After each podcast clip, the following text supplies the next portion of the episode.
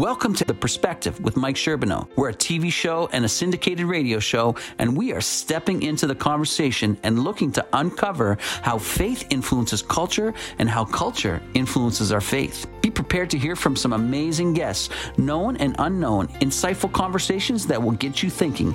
And most importantly, on the show, we are especially interested in encountering the living God and hearing about how He is transforming lives. Check us out on the World Wide Web at www.theperspective.tv. On Facebook, you can search The Perspective with Mike Sherbino, and you can also find us on YouTube.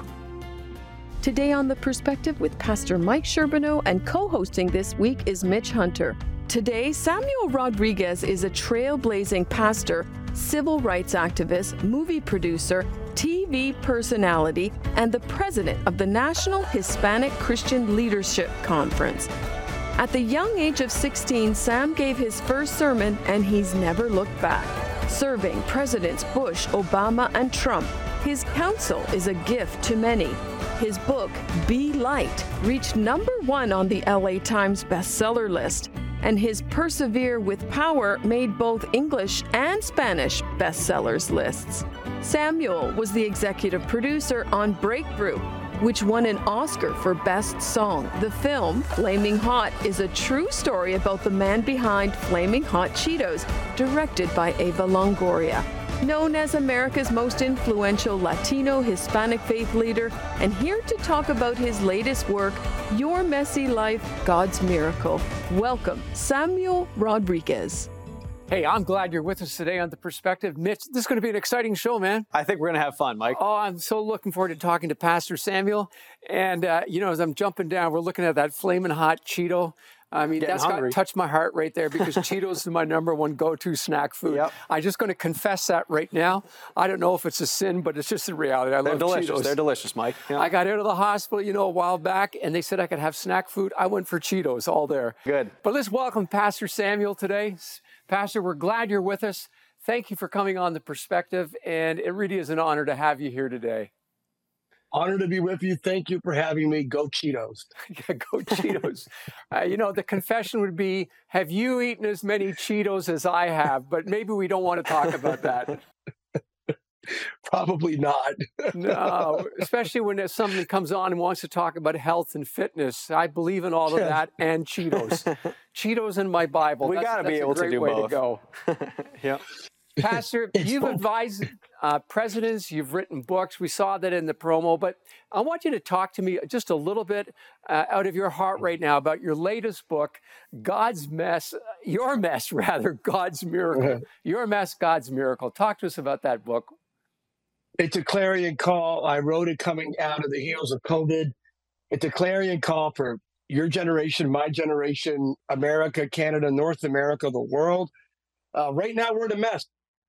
And every single time we believe we're coming out of that mess, it gets what? it gets messier. It gets messier. Uh, it's the mess of moral relativism, the mess of cultural decadence, spiritual apathy, ecclesiastical lukewarmness. There's definitely a mess regarding the next generation, right? There's an attempt to conflate, confuse the next generation on so many levels. The world is messy, maybe messier than ever before. In the midst of that mess, is there any sort of biblical, a biblical narrative that elevates the notion or even possibly the promise, way beyond the supposition or a hypothetical, of God making a miracle out of the mess? John chapter 9. Jesus encounters a man who was born blind, literally makes a mess, takes his spittle, combines it with the dirt, makes a mud ball, spreads it. Behind that mess, there was a what? A miracle. Hence, I am believing that behind this mess, we are about to see a miracle. We are about to see an outpouring of the Spirit of God, a legitimate, viable, measurable awakening where people will come to Christ as Lord and Savior more than ever before in our generation. Well, so Pastor, let me ask you. You talk about one of the things you said has caused the mess in North America is moral relativism, and you say you are looking forward to seeing a generation turn to Jesus as Lord and Savior. And so some people will say, Pastor Sam, don't push your morals on me. I'm going to live the way I want to live. but you say that attitude has got us into trouble. Unpack that a little bit for us, particularly for a person who has a hard time agreeing with you. Oh, no, without a doubt. Morality as it pertains to the very pillars of not just Western civilization anymore, civilization, period, no longer just Western civilization. We understand, and I mean we collectively, there are a number of very prominent atheists at the highest level with academic rigor who have expressed and have written in such a way affirming the fact that our Judeo Christian value system undergirds civilization and civility in society. Meaning what? There are moral pillars that transcend a faith worldview or a myopic, rigid sort of religious faith landscape or infrastructure. There are things that bring us together.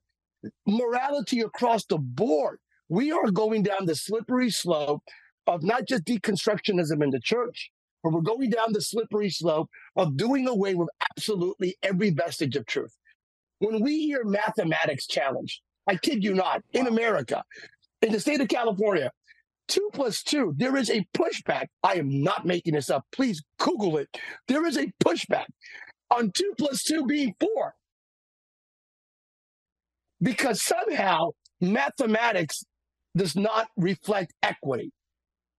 And, and because there's an understanding by those that would like to espouse the idea that science and math are inherently racist, we should do away with mathematics because mm. two plus two may not be four. It is that sort of ludicrousy.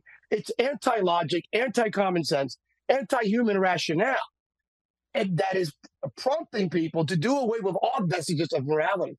What is right and wrong has already been determined to a great sense. And it's what perpetuates human civilization. And we need to affirm that. We need to double down on that and do it with love. But moral relativism, yep. the next generation will will have a difficult time understanding the difference between a, a truth and a lie unless the church of Jesus rises up with moral clarity and espouses and elevates that truth with love and hope and righteousness and justice surrounding it. Let me jump in and, and, pick up on that because you've given us the answer. How do you see that happening and unfolding? You can talk to me as a pastor. Uh, I would appreciate that. Like, what are the steps that need to happen from your perspective? One, here it is. Here's a rubric, real simple. Every single day, every pastor, every Christian leader, every Christian mom and dad should wake up with the following rubric Today's complacency is tomorrow's captivity. I'll repeat that. Today's complacency is tomorrow's captivity. Two, you are what you tolerate in your family, in your home, in your marriage, in your ministry, in your calling, in your city, in your generation, in your nation. You are what you tolerate. Three, truth must never be sacrificed on the altar of political or cultural expediency. Number four, there is no such animal as comfortable Christianity. You're not here to be comfortable and drink your latte. You're here to share the gospel of Jesus to a broken world. And number five, always reconcile your eschatology with your missiology, which means what? People may say, why should we speak truth? Why should we care about this generation or the next? Christ is coming. Things are going to get darker. It doesn't matter what we do. Well, listen, sunshine, I do believe Christ is coming. But while we are waiting for Christ to come down, Jesus is waiting for his church to stand up. Reconcile your eschatology, your missiology. How do we do it? We do it with Psalm 89 14. Righteousness and justice are the foundation of God's throne. Truth and love lead the way as attendants. That's it. If so all powerful. we do is speak truth, if all we do is speak truth, we are nothing more than mathematicians. If all we do is preach love, we are California hippies. That's all we are. The moment we speak truth in love, truth with love, and truth for love, we are born again Christ followers, and we will do nothing less than change the world. Well, Pastor, I like how you summed that up. And I think I was going to ask you, but you actually answered the question because I've seen many people who are apathetic about this whole conversation about uh, morals and th- trying to throw them out the window and truth. Some people don't care. They say, hey, I'm just going to do my own thing. I've seen on the other side, uh, hardcore right wing Christians, shouldn't even say right wing, but people very, very committed to truth, but they end up hurting people's feelings and not listening and not actually treating other people like people. And so when you say we have to speak truth in love, I think that summarized that so perfectly. And indeed, that's how we see Jesus acting uh, through the Gospels. So, folks at home, stay with us. We're going to be right back with Pastor Samuel Rodriguez and unpack more of these things. Do you live in the Niagara area? Are you looking for a great summer option for your children? North End Church is offering six weeks of summer day camps that any child would love. Check out all the options at northendchurch.ca. Looking for a church to connect with? North End Church at 455 Geneva Street in St. Catharines has the welcome mat out for you, and Pastor Mike would love to get to meet and talk with you. Join us every Sunday at 10 a.m. North End Church, where everyone is welcome, no one is perfect, and anything is possible. We're back with uh, Pastor Samuel Rodriguez. And, Pastor, I don't know how you handle all the political things that you've been doing and um, speaking life and hope to various uh, uh, presidents, uh, regardless of what side of the fence they've been on. You also lead the, uh, the largest uh, Latin American movement, and that is huge in itself. But my question is, where did you find time to be the executive producer for Flamin' Hot? Okay, and what was your uh, hidden agenda with all of that? No, I love producing. Uh, uh, it's my second major film of a secular studio. I've done other films and consulted with Paramount and Mark and Roma Downey, who are great friends. But this is my second major film producing, and I have a bunch of other contracts for films for the next 20, 30 years, Lord willing. Uh, I love it. It's a passion of mine. It's content that leads to conversation, that leads inevitably by faith to conversion, inevitably to cultural reformation. It's why we do what we do. The flaming hot idea was an idea God, God gave me regarding a friend of mine, Richard Montañez. And I heard his story. He serves on one of my boards. And I looked at him and said, Hey, Richard, we're gonna, I'm going to make your story into a movie. And he laughed and said, Sam, People have tried and failed. Not going to happen. Here we are.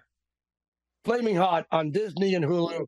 And it's full of faith and hope and family. It's comedy, it's drama, uh, but all undergirded with a conversion experience when Richard gave his life to Jesus. Y'all don't want to miss it. Wow. So let me ask you, how are you able to integrate your personal faith into uh, movie making, which to many people, they would say, well, that's a secular activity I'm going to do. Uh, and this actually ties back to what we were talking about before. Here's what I'm going to do during the day. I have my own private faith on the side. But you just said that you were able to weave stories of faith into what you're doing. So talk to us about your own experience with uh, being a person of faith, doing a seemingly secular activity and how the general public, uh, how us as Christians can learn hey, our faith is not just uh, for me to pray for five minutes before bed, it actually matters in all parts of my life. How do we understand that? Mitch, there is no such animal as private Christianity. Ever. It, it, that's counterintuitive to every single writing from the Apostle Paul. You can't keep your Christianity private because Christianity in itself demands for you to turn on the light, to be light, Matthew 5 14 through 16. Be light. You are the light of the world. And a city on a hill cannot be hidden. Neither do you bring forth that light and then subsequently hide it under a bowl. You let it shine for all men to see the good deeds that God is doing in you, with you, for you, and through you. Be light. Yeah. So there is, it's who I am. I'm a Christian. I love Jesus. I love Jesus so much that in all of my activities, I want the world to know that Christ is real and the power of God to love and to forgive, to transform lives needs to be evident in all of my actions, words, deeds, and thoughts. So I don't put Jesus away for what I do at night, five minutes. It's it's all that I am. The Apostle Paul wrote something very powerful. Christ is my everything. Colossians 3:11. Is that powerful? Christ is my everything. First Corinthians 15 10. By the grace of God, I am what I am. Yeah, for such a time as this. You know, Pastor, so important for us to hear these words, and especially in Canada, because a lot of times we almost seem to promote a silent faith. What is uh, exciting to me is some of the initiatives that you are leading. I wonder if you could just talk to us about this as you bring uh, about cultural reform, especially with the whole issue of immigration. Not only is it a hot topic between the States and Mexico, it's a hot topic right now in our news between Canada and the US, eh, you know, with the whole immigration situation. How has your faith in Christ empowered you and challenged you to take these bold initiatives? Yeah, I wake up in the morning with a commitment of never ever marrying a political agenda. Politics is not a bad thing. The art of compromise, of engagement for the advancement of the greater good. With that being said, I'm, I do not wake up in the morning as a Republican or a Democrat. I'm an independent. I'm fully married to the Lamb's agenda. The Lamb's agenda. In America, as you well know, Democrats, the, the mascot is a donkey. Hmm, no jokes there. Stop. On the other side, it's the elephant that represents Republicans. I wake up in the morning and go, I'm not going to marry the agenda of the donkey or the elephant. I'm going to marry the agenda of the lamb, who is the lion of the tribe of Judah.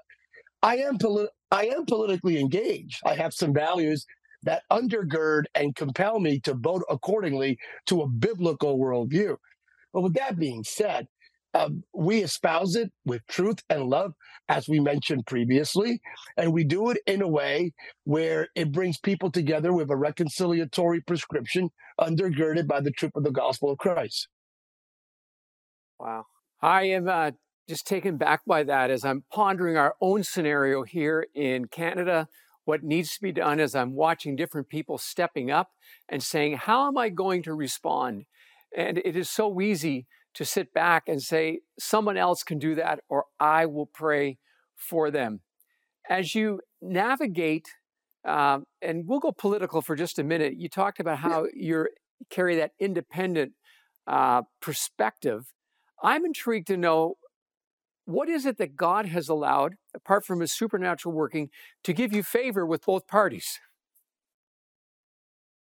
I can't explain it. It's a God thing. I never sought it, never knocked on it. When I was a kid, when I was a young man uh, in an Assembly of God church in America, and my parents are not pastors, I grew up with a mathematical affinity. I, I still believe math is the language of God, especially calculus. can't believe I said that. I'm, I'm, a Trekkie, so I preach like Kirk, but I think like Spock.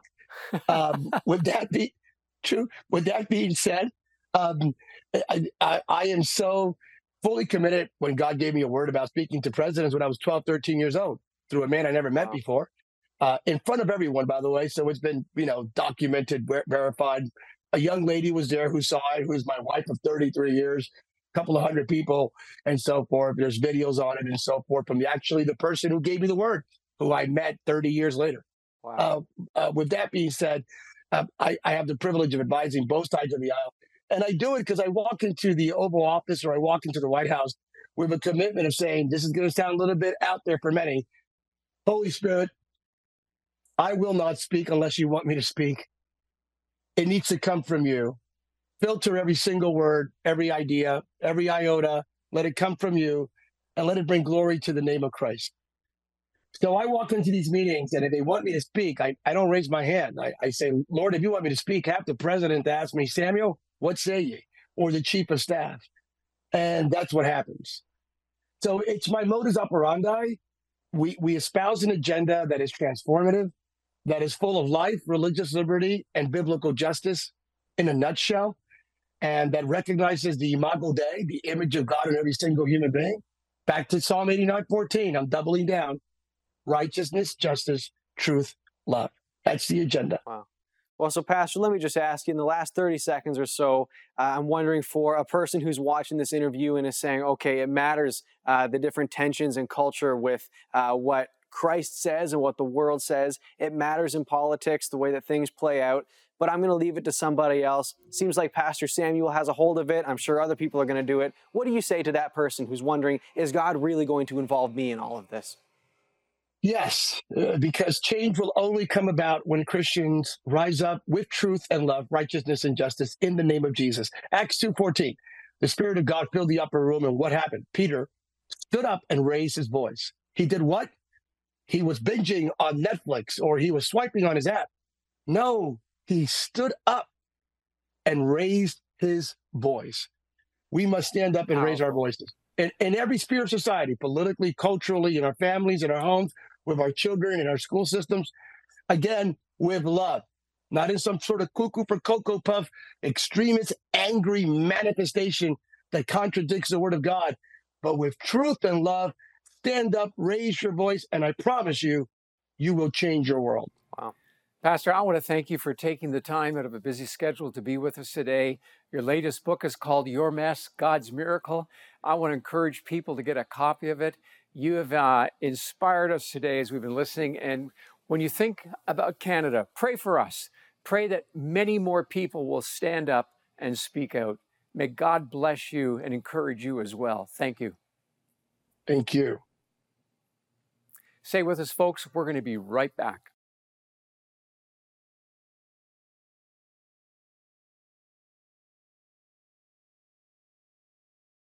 Well, my head is still reeling from all the different things that Pastor Sam Rodriguez was sharing with us. And uh, Mike, I think if it was I, awesome. Oh, he was really good. I think if I just had to pick one thing to hone in on, the idea that there's no such thing as a private Christianity. And that conflicts so much with everything we're told about you have your private religion, but here's how we're going to do things. Here's my religious opinion, but here's how I actually think everybody else should see the world. But he said we are to be uh, like a city shining on a hill, and that's out of Matthew. And I just think, Mike, what an encouragement for me. And I hope folks at home that when we're called to live as Jesus lived, that's not a public private thing, that's my whole being. Yeah, and I think in particular, it's a call to Canadians. Canadians to say, hey, we need to stand up. Mm-hmm. You know, we often make fun of ourselves, you know, that we're so polite, you know, anybody could run over us. Sure. Jesus called us to speak up, to speak truth. And I hope that as you're listening today, you'll be inspired to think about the situation that you're in, to realize the difference that you can make if you stand up and if you speak up. Stay with us. Be right back for my teaching.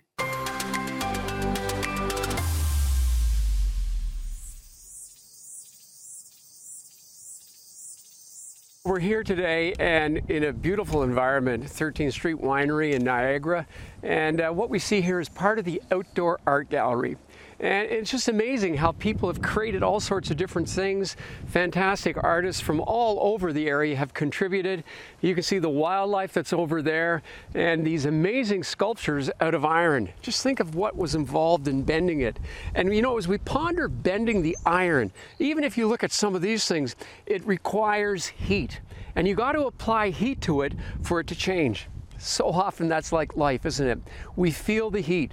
I know someone once said, if you, you know, if you can't take the heat, get out of the kitchen. But that's not what we're talking about because there's many times we happily say, I want to get out of the kitchen. I want to avoid the problem that I'm going through. But what we've been learning in the book of Romans chapter 8 is that God is creating something amazing in our lives and through our lives as he accomplishes his plan, not ours. And years ago, when I said yes to following Jesus, really what I was doing was I'm giving up my agenda. But I discovered that I was rigid, that I needed to be shaped and, and, and reformed. And God allowed things, and He still allows things that have created heat in my life so I can be bent in the way that He wanted. Because ultimately, He wants us all to become like His own Son Jesus, who didn't want to go to the cross, but He said, Father, not my will, but yours be done. We've been talking out of the book of Romans, chapter 8, and I want to go back there today and pick up what we left off yesterday because we discover God's plan for our life. We said He foreknew us, He predestined us to be conformed to His image. And we talked a little bit about what the comfort, being conformed to His image actually looks like. What is the heat process? What does the bending look like?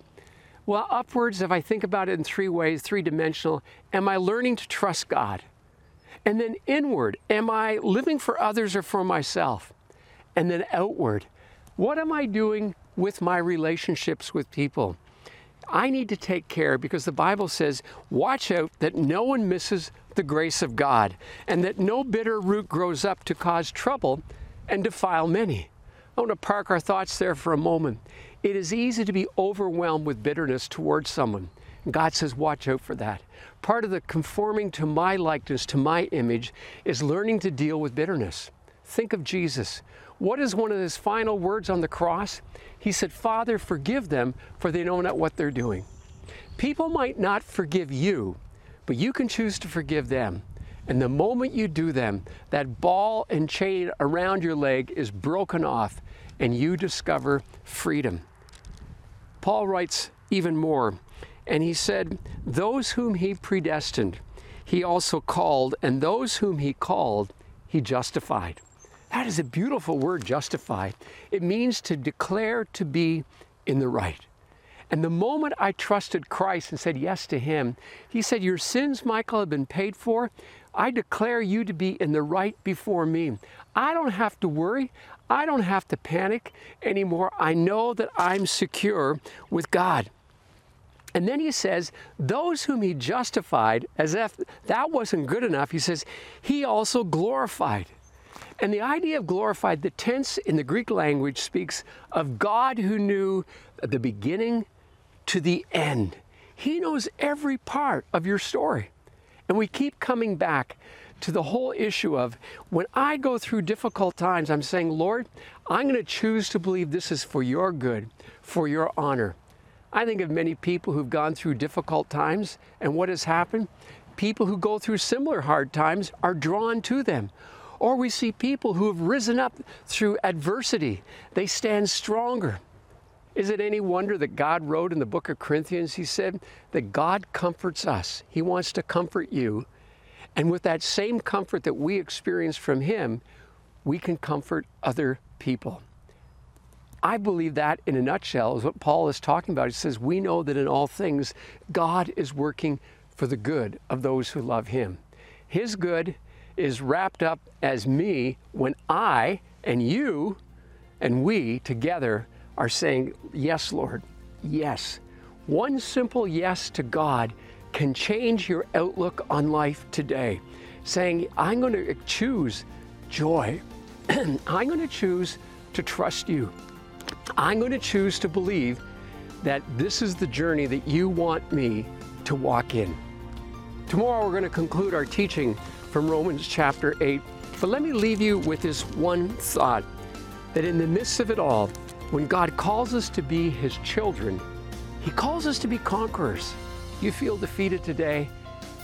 Time to rise up and by faith saying, God, I'm going to choose to surrender my will to yours and to walk in the joy that is my entitlement as a child of God. Thank you for listening to The Perspective with Mike Sherbino. If you like what you heard or have a question for Mike, send him an email at this address mike at theperspective.tv. Again, that's Mike at theperspective.tv. Visit our website at www.theperspective.tv and check out our YouTube channel. Just go to youtube.com and type in The Perspective with Mike Sherbino. There you'll find hundreds of videos that'll keep you entertained and thinking for hours. Thanks again for listening to The Perspective, where we are always seeking to uncover how faith influences culture and how culture influences our faith. Until next time, we'll talk to you then.